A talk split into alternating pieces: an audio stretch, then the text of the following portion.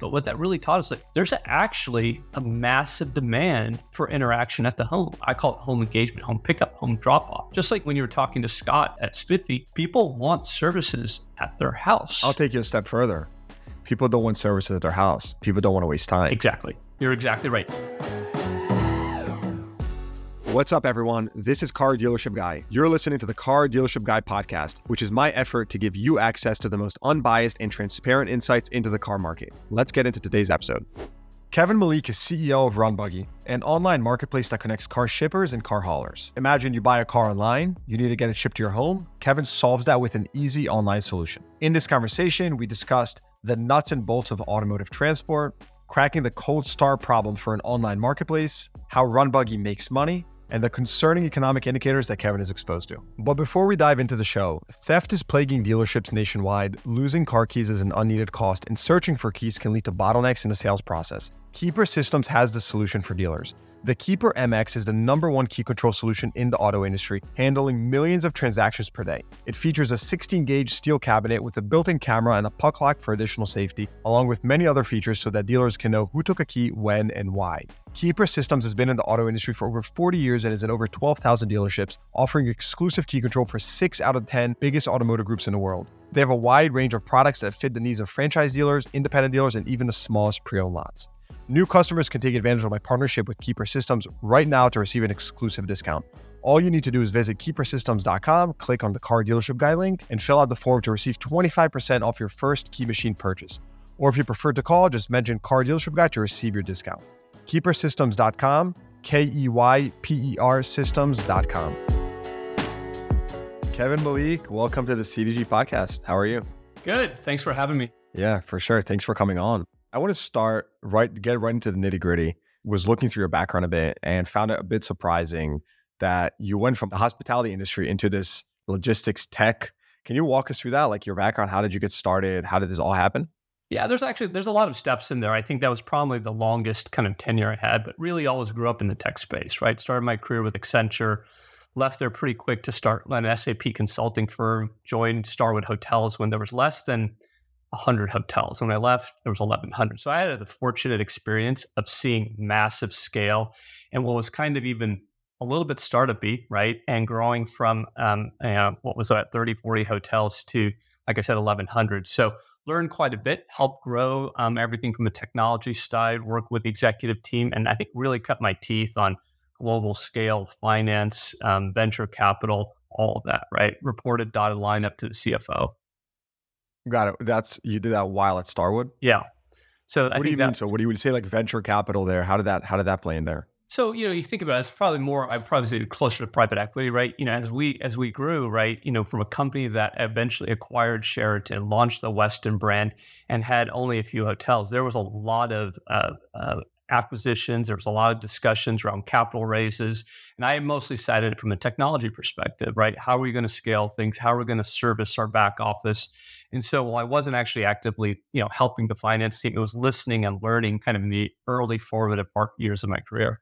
What's it like working for Barry Sternlicht? What is that like? So it was interesting, right? So Barry's out of uh, out of. Uh, uh, I like the smile. Yeah, I'm ready for this so one. I didn't spend a lot of time with him. I spent time with his team, obviously, right? But yeah. you know, out of out of Greenwich, Connecticut. Actually, yesterday I was wearing a Starwood Capital shirt. One of my good friends still works there. Yeah, you know, incredibly dynamic, right? And I was probably too young to realize what I had, right? Started there in my late 20s and I won't say how old I am now, but um, you know, probably double that. And uh, it was it was really interesting, right? I I I, I really appreciated the the attention to the detail, the design, but also just get it done mentality, right? Let's not do analysis paralysis. Let's grow. And the end product, which was, you know, could be a new Westin, could be a, uh, the Phoenician, and just amazing to see the growth, right? And um, you know, I think I think obviously he's gone to be one of the most successful real estate investors in the world. So I think that tells you what kind of organization it was. Yeah, definitely a good place to get started. So, so what came after that? Yeah, so you know, after that, I, I decided like, hey, I want to try this fancy thing called a startup, right? I joined um, a few guys that were building a data center company in, in Phoenix, Arizona, and you know, I was working in the data center. I was helping, you know, build things for Starwood and get things going. And this is really before the advent of cloud, right? I mean, to date myself, I remember getting my first phone, which was a BlackBerry, and looked at, put in my drawer, and that was the end of that, right? And these guys had this this notion they were building the, one of the largest data centers in the world. I joined them as CIO. Um, spent uh, about four and a half years there. Went on. They went on to raise about six hundred million in capital. Actually, I think they do or they did held the, the record for the most amount of venture capital and debt raised in Arizona at the time. So another high scale, fast paced growth, really learned, grew from, I think it was employed 35 to 500, built the software, built the team out, um, and spent four and a half years there. After that, went on to do some venture partner work, um, you know, worked actually with the chairman of MasterCard in the startup in, in uh, London, working on IoT. Um, and then bounced around quite a bit doing consulting work, support work, and came across this idea. These three guys, three founders, are still involved today. They've got a product. It's MVP. They they ship cars for you know a couple clients, and they do predominantly Southern California. I took a look at it and I said, this is really interesting, right? Before all this, I bought a car and bring a trailer, right? And uh, I'm like, I didn't know how to get it to me, and I dialed and I said, wait, you mean oh, so you're, you're having you're, you're really a car guy? Oh yeah.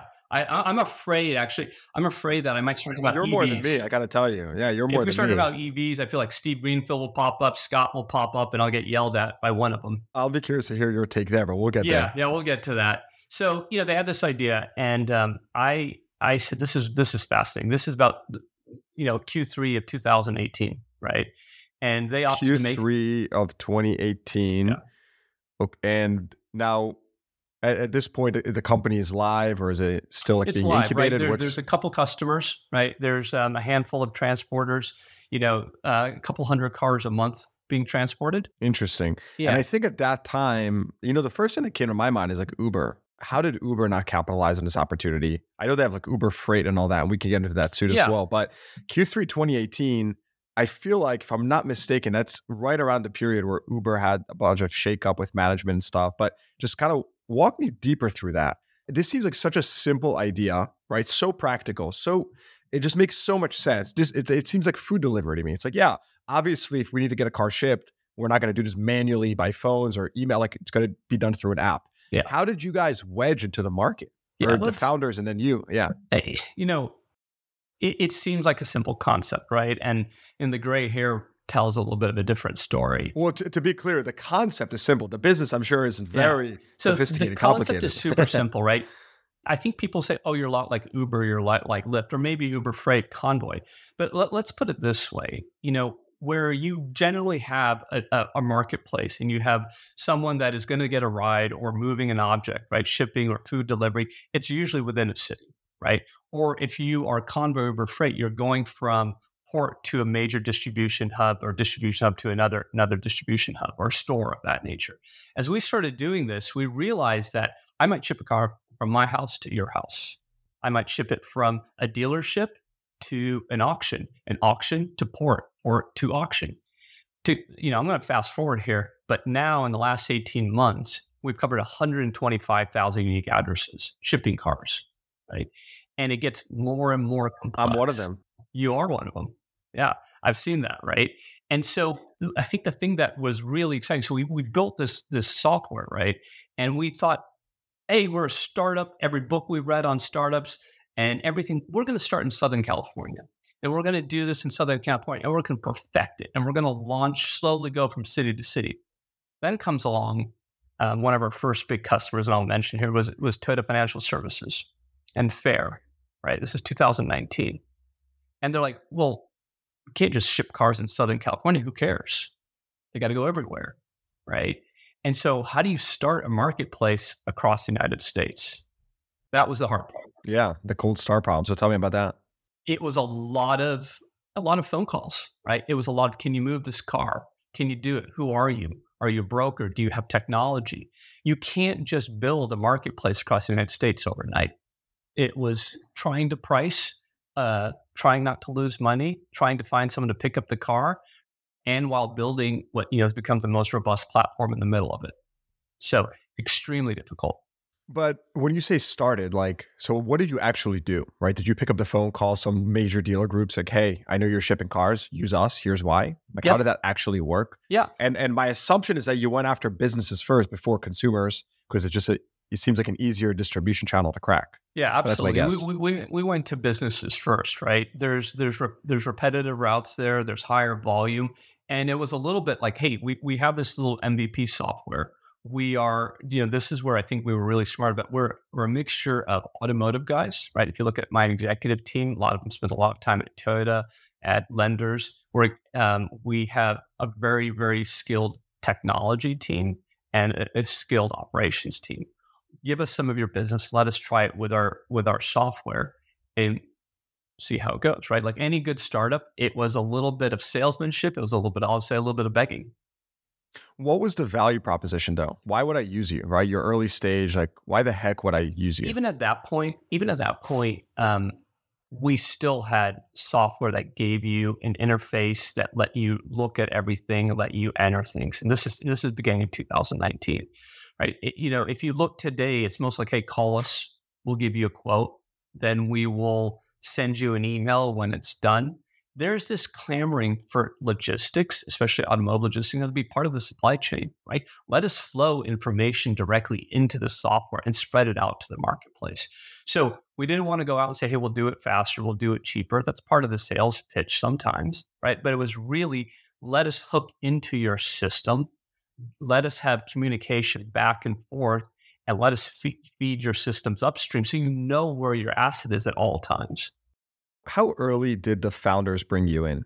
It just feels like you started the, what you're telling me right now. You know, I hear the words MVP, and to think that you came in so early, it's it seems like such a risky move by founders, uh, and I commend them for that because clearly it's worked out tremendously, and you've done a great job. But like, how did that work to bring in someone so early? Like, walk me through So that. I think these guys did these guys did a phenomenal job in the sense that you know they they got they got their initial funding right, and I was was part of that that that discussion, and they realized that hey, if we want to make this very large company, we want to ship hundreds of thousands of cars.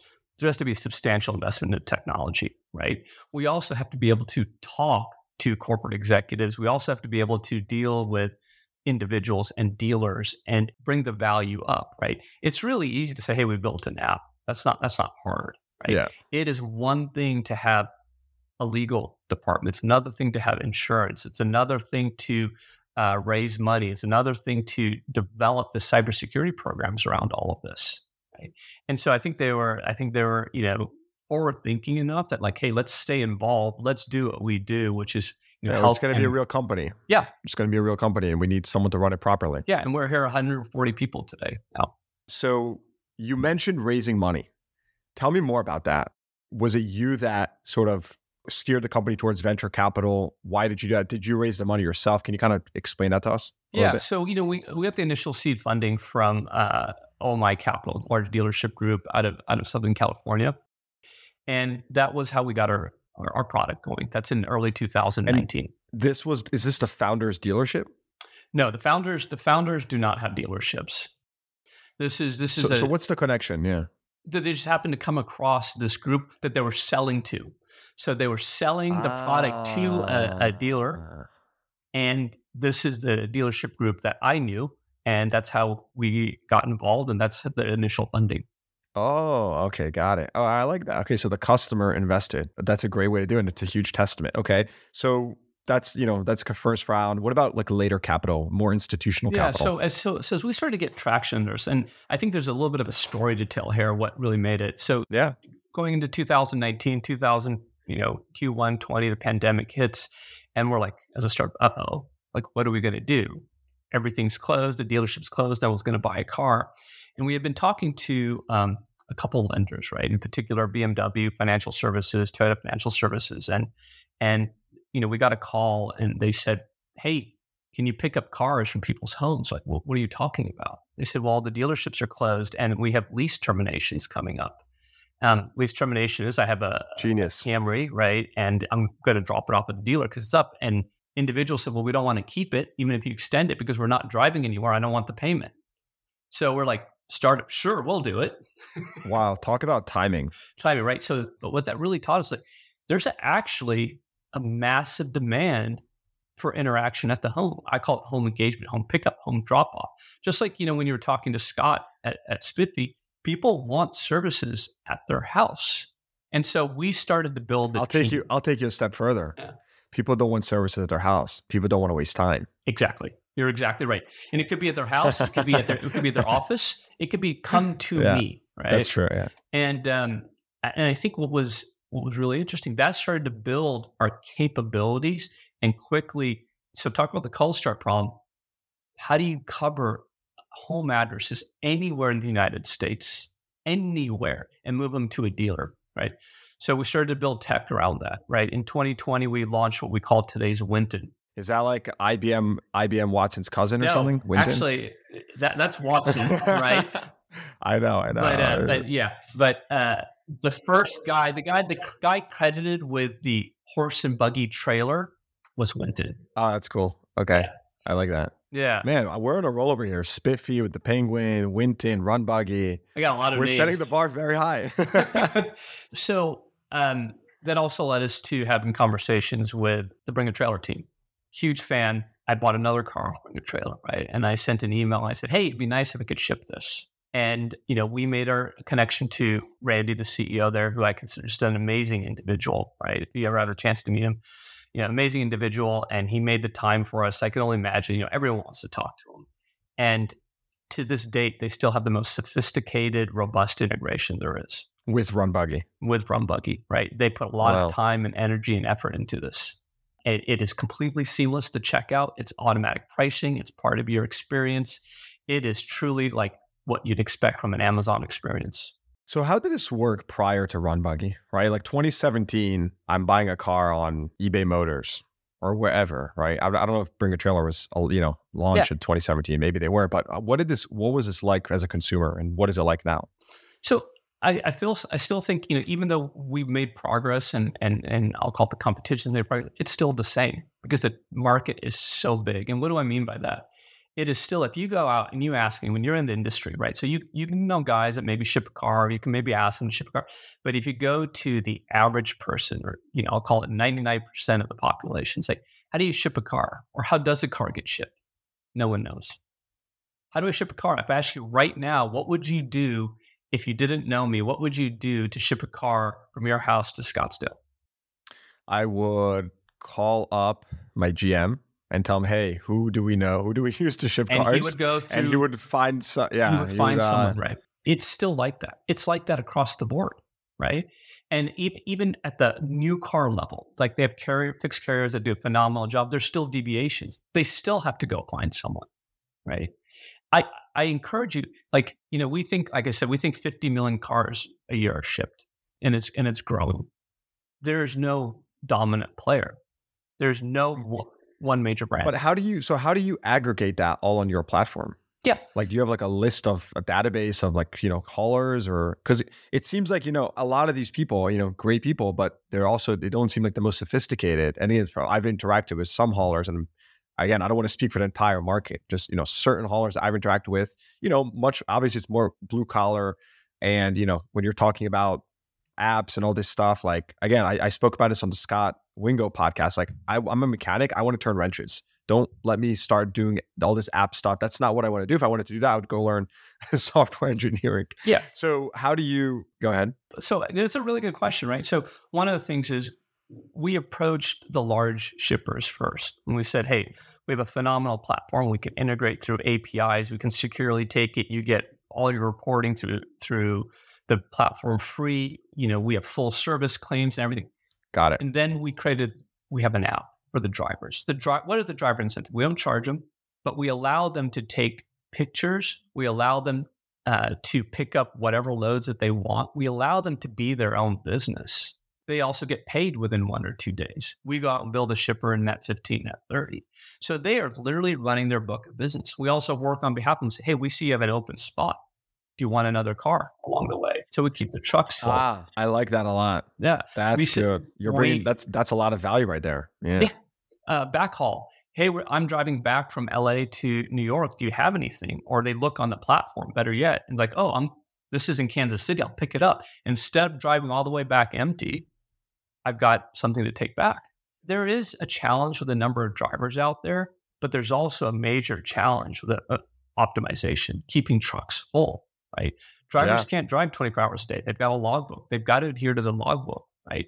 What we can't afford is empty spots and empty trucks. What's a logbook? So uh, there's a regulation, right? How many hours can you drive? Oh, and so they're, they're just just like a commercial driver, right? You you can't drive too many hours, and I think that's key. So you can't say, "Hey, you you might have a team of drivers. I'm I'm going to pay more, get that car to me fast." Like, hey, I only can drive so many hours in a day. Mm-hmm. What's the so I know some companies, you know, I see like under ads, like, "Hey, you get to come home every day." Like, what's what's the deal there? Like, how do they do that? Well, Is I it just like the major nationwide corporations that have so many like spokes that they're able to, you know, give you shorter hauls, or how does that work? Yeah, I think that's that's part of it. They're they're doing inner city. Like we do a lot of inner city work. Um, you know, hey, it's mm-hmm. 30, 40, 50, even a couple hundred miles. Guy will go a couple of miles, come back. But what is what is really, um, I think, unique about automotive transport, just like I think we were discussing earlier, is it's it's all over the United States, right? So if we if we talk about right um, individuals, you talk about moving a car, you talk about bringing a trailer, you talk about any of these things, you don't know where the order is going till you get it, and you don't know what state to what state it's going from. It's extremely complex. So we have 17,000 drivers signed up on the platform right now. Wow. And out of every order that comes in, between 80 to 85% of them go claimed, meaning a driver sees on his phone and picks up that order without us getting involved. So how do you make money? The magic so question. I, I think again, it's it's it's pretty straightforward, right? It's a lot like Uber, right? We will charge the the shipper one number and we'll pay the transporter another number. I, I will say this: this isn't a game of marking things up two times, half a time. It's it's a it's a low margin game, and we're going for scale. What are the typical margins? margins are probably between 10 to 10 to 15% on this. And is, is that is that gross? Yeah. Got it. So we'll move, right? Like I said, we'll move in 2024, we'll move, you know, we think well over a couple hundred thousand cars. Got it. So, you know, if I'm spending a thousand dollars on a on a transport, you're making roughly 150 gross. Yep. I mean, I'll take that. I think that's fair. You know, you, you, hooked me up with the with the transporter. You made my life easy. I don't have to pick up the phone, waste time. I'll take it. Yeah, I mean, clearly know, I used it, but you, will take it, and you know you recover um, insurance, right? We make sure the driver has insurance. You have tracking links. You can you can engage with a transporter. It's on your phone. We run seven days a week, twelve hours a day. You don't have to pay the guy in cash. You can put it in your credit card. We, can, if you're a dealer, we can bill you later. It's truly, um, um I call it like a modern Great. experience. Would you expect from anything else? Yeah, I mean, I think the first time I heard about you, I was skeptical. I think it was someone at the dealership was looking to to use you know RunBuggy for some you know out of state sales. And i was skeptical just because you know eh, we're we're business people. The first thing that goes to our mind is like how do i disintermediate this this middleman for my business? Yeah. But then you realize that they're actually bringing value and you're like okay well maybe it's it actually makes a lot of sense because it's saving me time and my team is spending less time. And so uh, the the psychology cycle I went through, or whatever it's called, uh, when I first heard about it. it but I, I, think I think you you know everyone has that initial thought. Like I, I know a guy that will go down to you know from Pittsburgh, New York, not a problem. Then all of a sudden you're selling a you're selling a car and it needs to go to Wisconsin. You're like, I don't know anyone, right? And you start calling and you get different prices and you don't know who to trust. And then there's cash on delivery. And so also you're like, I don't want to do this, right? And and you realize that you're not saving any money, right? We have that um, that epiphany moment with a lot of dealer groups and in terms of markets you're serving, you're all over the country. Yeah, we cover even Alaska and Hawaii now, right? So we're uh, we're cover all of the country. We, you know, like I said, I think we probably have the most diverse delivery uh, network. And what do I mean by that? You know, a lot of people will move from dealer to port or or, or marshaling yard. We're doing a couple thousand unique addresses every couple weeks. Mm-hmm. How much funding have you raised in total? Yeah, so we've raised forty-seven million in funding today. And I think we, you know, we were going down this road and started to talk, but you know, what led to the kind of bring a trailer on these things was our Series A, right? So Series A was in, you know, public information was led by the Larry H. Miller uh, family, and then we had Hearst Ventures and Porsche all participate. So um, great group of people, and we purposely kept it really focused on automotive because it's it's when you start talking about off lease, you start talking about repo and finished vehicle logistics and dealers and auction. There's a lot of domain knowledge that comes to this. And there's a lot of, I think, bespoke information and how it served us really well is kind of on the, on the, the tail end of COVID. You saw massive inventory shortages, right? So one of the things is we sometimes I feel like we're a little bit like a leading indicator, or maybe we're maybe Myers, or maybe we're a trailing indicator, but we saw a massive drop in repo uh, off lease because what happened is let me put it this way: if you were going to take a 4Runner to a dealership, do you think it was going to go to auction two years ago? Unless it was on on two wheels and not running, you probably would keep, it and sell it. So none of those cars went to auction. So we saw a massive reduction in off lease volume, but it's slowly starting to come back as inventory comes back. I think we're seeing also more demand for um, transport in general as the EV makers ramp up production. So you mentioned leading indicators. I actually wrote this out in my notes. You're transporting. You're obviously you know ahead of the the consumer here. What are you seeing right now? What is the data telling you in terms of transport? What are you seeing? Yeah. So you know, um, I think this is pretty common common knowledge. We're seeing a, a pretty big uptick in repo repossessions. Really? And uh, yes, that's that's so um, like part, partners that you're working with that you know lenders or whatever. You're just doing serving more business for them. Yeah. So as a car goes from a repo yard to an auction, we're, we're moving those for a lot of lenders, right? We're coordinating when the car is available. We're coordinating uh, to taking it to the auction. So we're seeing a, a dramatic uptick there. How, what, what do you say dramatic uptick? What, what are, can you put some numbers behind that? Yeah, you know, I think this is just for the business that we do, right? We're seeing it grow about 5% every month.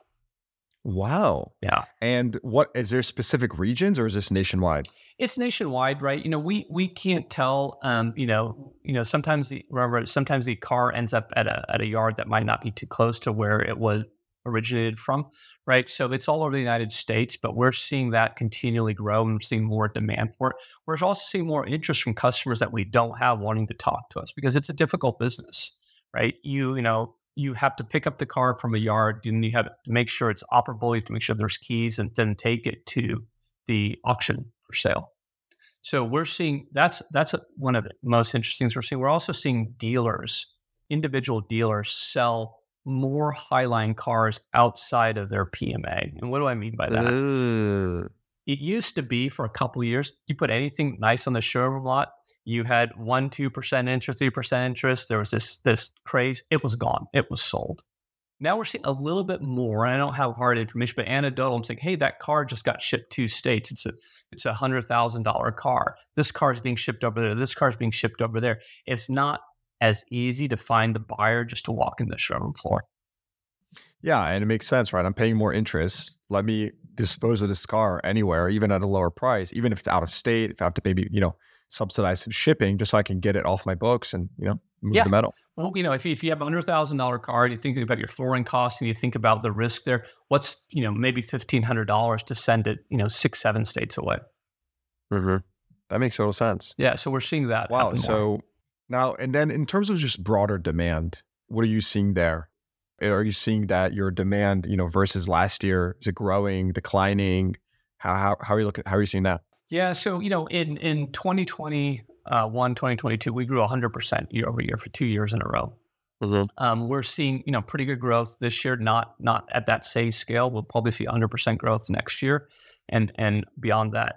I, I think what's happening is you have this notion, you have this reduction in driver base, right? A lot of them have left the business during COVID. You don't have as many uh, young people going in, so you need to have better optimization tools. You're also seeing more as EVs come on, right? So whether it's whether it's Rivian, whether it's Fisker, obviously Tesla, Lucid, they are doing taking up more transportation because they have more deliveries to people's homes too. They also have more deliveries that they pick up cars and take them to different locations. So you're seeing So so they're working with you for transport? A few of them are, yeah. Mm-hmm. Because we do a lot of the home deliveries, right? Ah, so you're saying that you're saying that pretty much the whole direct to consumer model is you know great for your business, especially I mean obviously when these players use you. Yeah, it, it is. It's really good for our business. Um, I think you know it's good for the the the the OEM as well. There's a good experience. People like getting their new car delivered to their home. They like having that experience. So it works out really well. But that's also taking up capacity, right? You know, you're ha- now adding this to um, an industry that's already challenged with delivering cars. You're now you're adding all these home deliveries on top of it, and you, and that's an expectation, right? We also have to think about the demographics. So the younger people get more involved in car buying, right? They might buy a car that gets delivered in the house. They might use subscription model. Right? You were talking to Scott at Autonomy. We moved from Autonomy's cars, right? So there's subscription models that also take up transportation because those cars get shipped to the person's house or they get moved around the U.S. as well. So we're seeing the market grow as well. Do we still have a transporter shortage? I, I think there's enough transporters. Um, there, there's probably a couple pockets uh, of geography that maybe there might not be enough, right? What I do think is we've got to do a better job of optimizing. I say this, right? It's like, you know, you and I fly around a lot. I'm getting on a plane later today. Those planes are always full. They come back full. They never stop unless they're waiting for a crew. But if we, you know, we go transport, or I should say truck drivers and automotive, some of the hardest working people, keep their trucks full. Give them the loads that they need to. When they're driving back, don't let them drive back empty if they don't want to. Fill their trucks. If they can take nine cars, give them nine cars. So how do you do that? Like what's the secret sauce here? So one of the things that we really focus on is is, is optimization. I think in a in a in actually we've been able to map the routes of drivers, right? And so we can see where they're going at any time, right? And it's anonymized. We don't really know, you know, we don't, it's not for tracking purposes, but we have the ability in the app to say, hey, they're like buzzing in the app. There's a car 25 miles to the left of you that's going the same direction you are going. And it's going to pay $300 if you pick it up right now. We see that you generally drive down 95 from Florida to New York, and we happen to have a car just off 95 right now. Would you like it? We do that at scale. We do wow. that across the United States. That's been kind of one of our biggest value adds.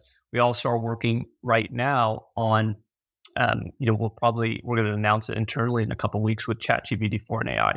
We collect all this data, so now we're able to say this is the right transporter for this job programmatically. When what would make a transporter right? Is it just like the most profitable, the most efficient? What? where he is, right? So here's the hardest thing. I don't know. So you, you take Uber Freight, you take Convoy for the most part, right? Or even Uber Lyft, you have short runs, or you know you're going between two major destinations. If you're going to ship a car tomorrow, I don't know where you're going to ship it to till I get the order. So it's extremely difficult. If you decide to ship it to Topeka, Kansas, we'll do it. Try to find someone to take a 5,000 pound car who you want it gone in the next couple days, gone safely, registered, drive through the heartland of the US. It's difficult, right? There's guys that do it, but you need to know how to find them. What's the biggest challenge facing RunBuggy over the next, you know, couple of years? Um, I, I, think one of the, the, the the thing is is continuing um, the scale, right? It is we're taking on more and more verticals. So today, um, we do B2B, B2C, C2B, and C2C, right? We're also starting with several companies on finished vehicle logistics. So as an organization, we think we're the only transportation company that covers the entire gamut. What I mean? We do home deliveries, right? We do home pickups, we do finished vehicle logistics.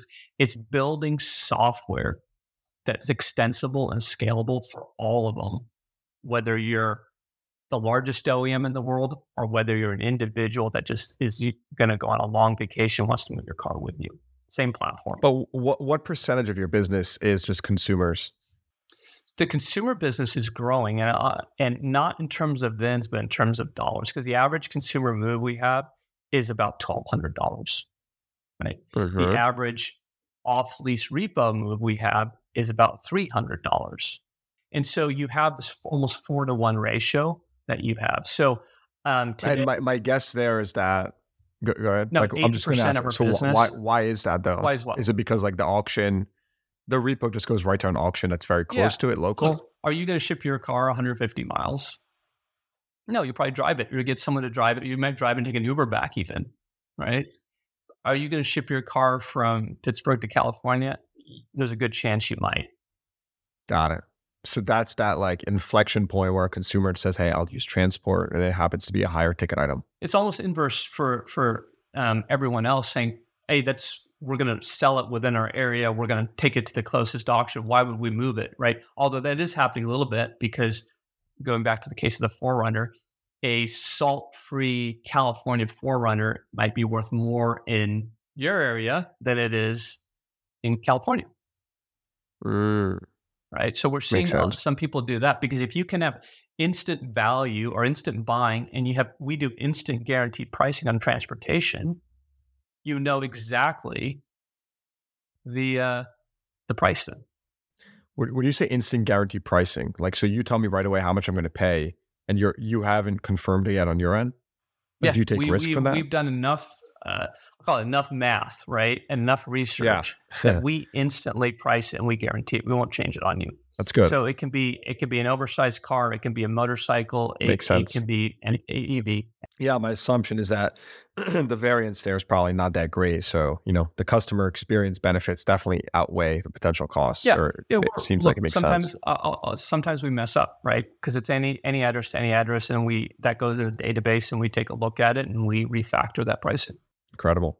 So I mean, thinking like five, ten years out, right? Where is RunBuggy? What does this look like? Yeah. So look, I, I think one of my goals, our investors' goal, the team's goal, right, is we really want to create um, a recognized brand in automotive shipping. You know, I don't look. I don't think you know we're ever going to be a brand that people, hey, sitting around the coffee table talk about who did you use to ship your car, right? But you know, I I think there is a need for a major brand that does most of the shipping, right? I also think that transporters and and the guys that move and gals that move the cars, they deserve to have a really good um, app. They deserve to get paid quickly. They deserve to get paid at fair wage. They deserve all of this, right? I think they're some of the hardest working people. We want to kind of extend that commonality, right? One of the things that we're doing, and I think this is part of our five year plan, is we also have software that we sell now. So in November of last year, we launched a product called Hitch, which is our transport management system, right? That me we you know what we said we took a step back and we said, hey, all this software we built, which is task management and workflow, why not we just give it to someone else too? Because it's built really for scale. You really, you really are the Spiffy of uh, auto transport. It's exactly what Scott was mentioning I- last. Oh, I listened to your podcast to look, hey, what should I do next?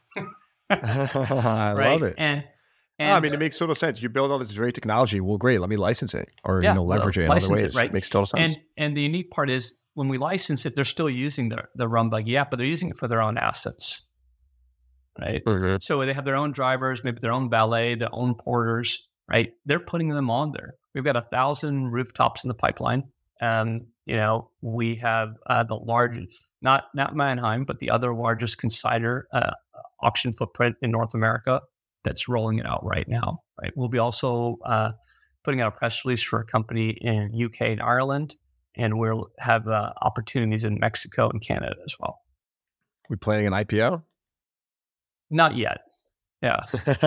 Um, I, I. I think you know, even though you know, we're, there's still a lot to be done. The market is still massive. I think um, you know, like I said, we're gonna we're, we're excited about 2024. I'm not sure if, if the pandemic was a wrinkle or a blessing in disguise yet. I think time will tell. Right from from a pure technology perspective, um, yeah. you know, it's taught us a lot of lessons, and I think that's something we need to figure out. I want to backtrack to one point you made. You mentioned um, just EVs, the impact of You that. had to, you had to go a back. few other things. I had to go back. I had to go back. What you got? Yeah. So uh, it impacts our business in, in a positive way, right? But I, I think there's a, there's it's not just about us. I think there's a there's a positive message here, right? So I think what, what's come out of it, people are accepting to have their car picked up or delivered to wherever they choose, whether it's their home, like you said, rightly, it's about convenience or time. There is um, there is a realization though from some of these um, pure EV players that hey, when a, a car does break down, you have to take it somewhere, right? In the case of of some of them outside of Tesla, they don't have a lot of service centers yet. It has to be towed. They also have to have. Um, they don't have the dealer lots. The dealers do a phenomenal job, right, of storing cars and holding cars. Where do you put sometimes the inventory as you're building it, right? So that means more shipping and quicker shipping and marshaling yards. So from our perspective, it, it has um, has been a positive impact. I do think you know EV adoption is going to to grow from what we see, right? We see people always very excited. You know, I personally drive an R1T, right? I've had it for about 14 months now. It, it's an amazing car, right? And I'm a huge car guy, right? I can go on and on and on and on forever. But at the same time, right, I always, you know, I always wonder like, hey, if something happens, where do I take it to? Right. There is one one facility about 20, 20 miles north of me. Um, so I think there's going to be more need for specialized transport, quicker transport uh, in the future.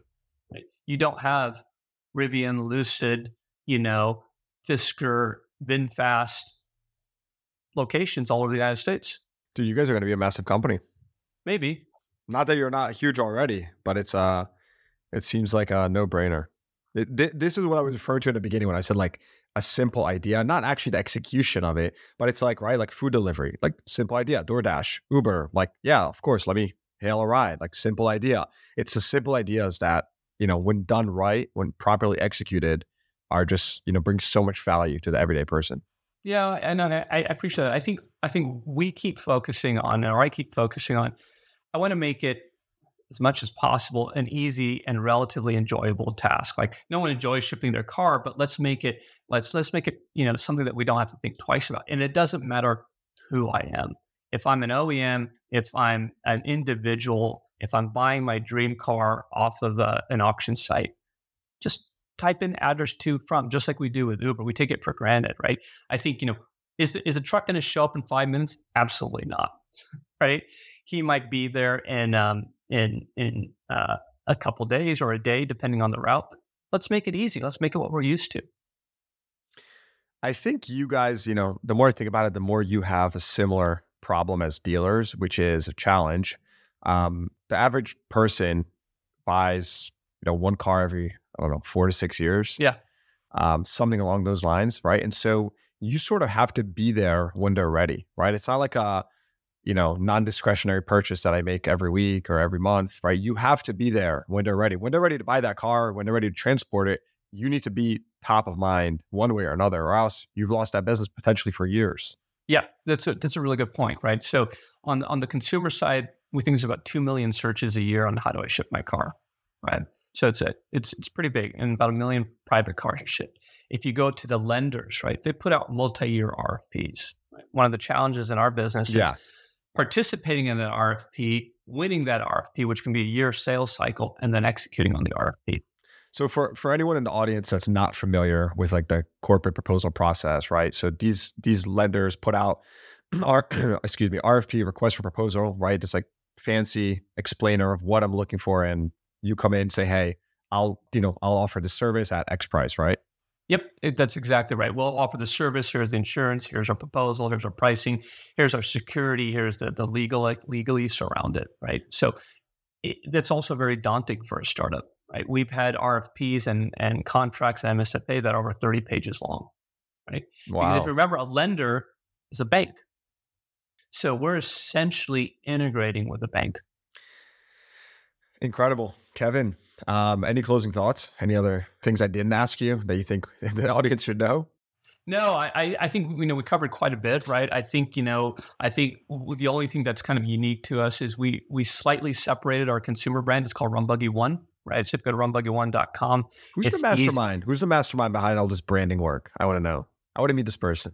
Yeah, I, I, think our, our you know our our head of marketing like to say he is, but he he's definitely influential. But we you know one of the things I focus on as a leader is the the senior team is exact same senior team since day one. Right, no one's left. We have no attrition. These guys, I value their input. They they they work hard. Right, so it's usually a collaborative group. We get together a lot in person. I think if I had to coach, which I've done in the past, anyone else doing a startup, focus on your team. Right, you know, startups are fun and cool, but if you don't have the right team, it doesn't go anywhere. That's what it's all about. Yeah. It sounds trite, but it's just the truth. This it is. And say, surround but, yourself. Yeah. Surround yourself with guys like Steve Greenfield, who's on our advisory board, and you know, talk to guys like Brad Parker, Private Auto. So, yeah. Oh, yeah, I saw you guys just launched uh, an integration with private auto. Yeah, I mean, I literally, if I go down your podcast list and and us, so you tell me I who's should charge next. you. I should charge you for the client list. You tell me who's next. I'll go talk to him. Right? You'd be surprised. There's a, there's a couple on there that I, I probably shouldn't have mentioned that we're we're getting closer and closer to. Well, we got Brett Morgan from Morgan Auto Group next, so I think that's a that's a nice book of business right there. Brett, if you're listening, we got we got a good one for you. Brett's a good guy. I love it. That's great. yeah. All right, Kevin. Um, I mean, last but not least, where can people learn more about you, RunBuggy? Anyone that's interested? Yeah. Um, reach out, you know, through LinkedIn, you know, reach out to me directly, runbuggy.com or website. We are going to be at a ton of conferences coming up, right? We're actually in my in my hometown, Used Car Week. Um, we're going to be a major sponsor there as well. And then um, listen to this podcast and send it to your friends. I think you'll uh, you'll be surprised. Well, maybe you won't be surprised, but I'm going to be doing a fireside chat with uh, Steve Greenfield at Used Car Week. Okay. I won't be there physically. I will be remotely, uh, but nonetheless, I'm I'm looking forward to it. It should be a very fun conversation. So that's that's my little surprise for this podcast that I haven't spoken about or announced yet. That's great. Well, we'll we'll miss you. I think you know we've got a panel with Steve also. So, Yep. um, you know, we'll have to meet up in person then. Yeah, Tough. for sure. Kevin, thanks so much for coming on. This was very interesting. Uh, I found it fascinating, especially the part about the leading indicators of the economy and what you mentioned. I mean, I think that's just uh, you know that's info that you have access to that you know others don't, which I very fascinating. Uh, but thanks for sharing everything about RunBuggy, and just love to see what you guys are doing. Like I said, I have used it myself. You know, terrific experience. Um, actually, bought my wife's car from the group that invested in you early on, and so that's how all that all worked out. I did ship a car across the country, um, and it worked out really great. No, thanks for the time. I appreciate the uh, the opportunity and look forward to chatting more. Love it. We'll be in touch. Thanks, Thank you. Kevin. Bye bye. All right. Hope you enjoyed that episode. Please give the podcast a rating, consider subscribing to the show, and check the show notes for links to what we talked about. Thanks for tuning in. I'll see you guys next time.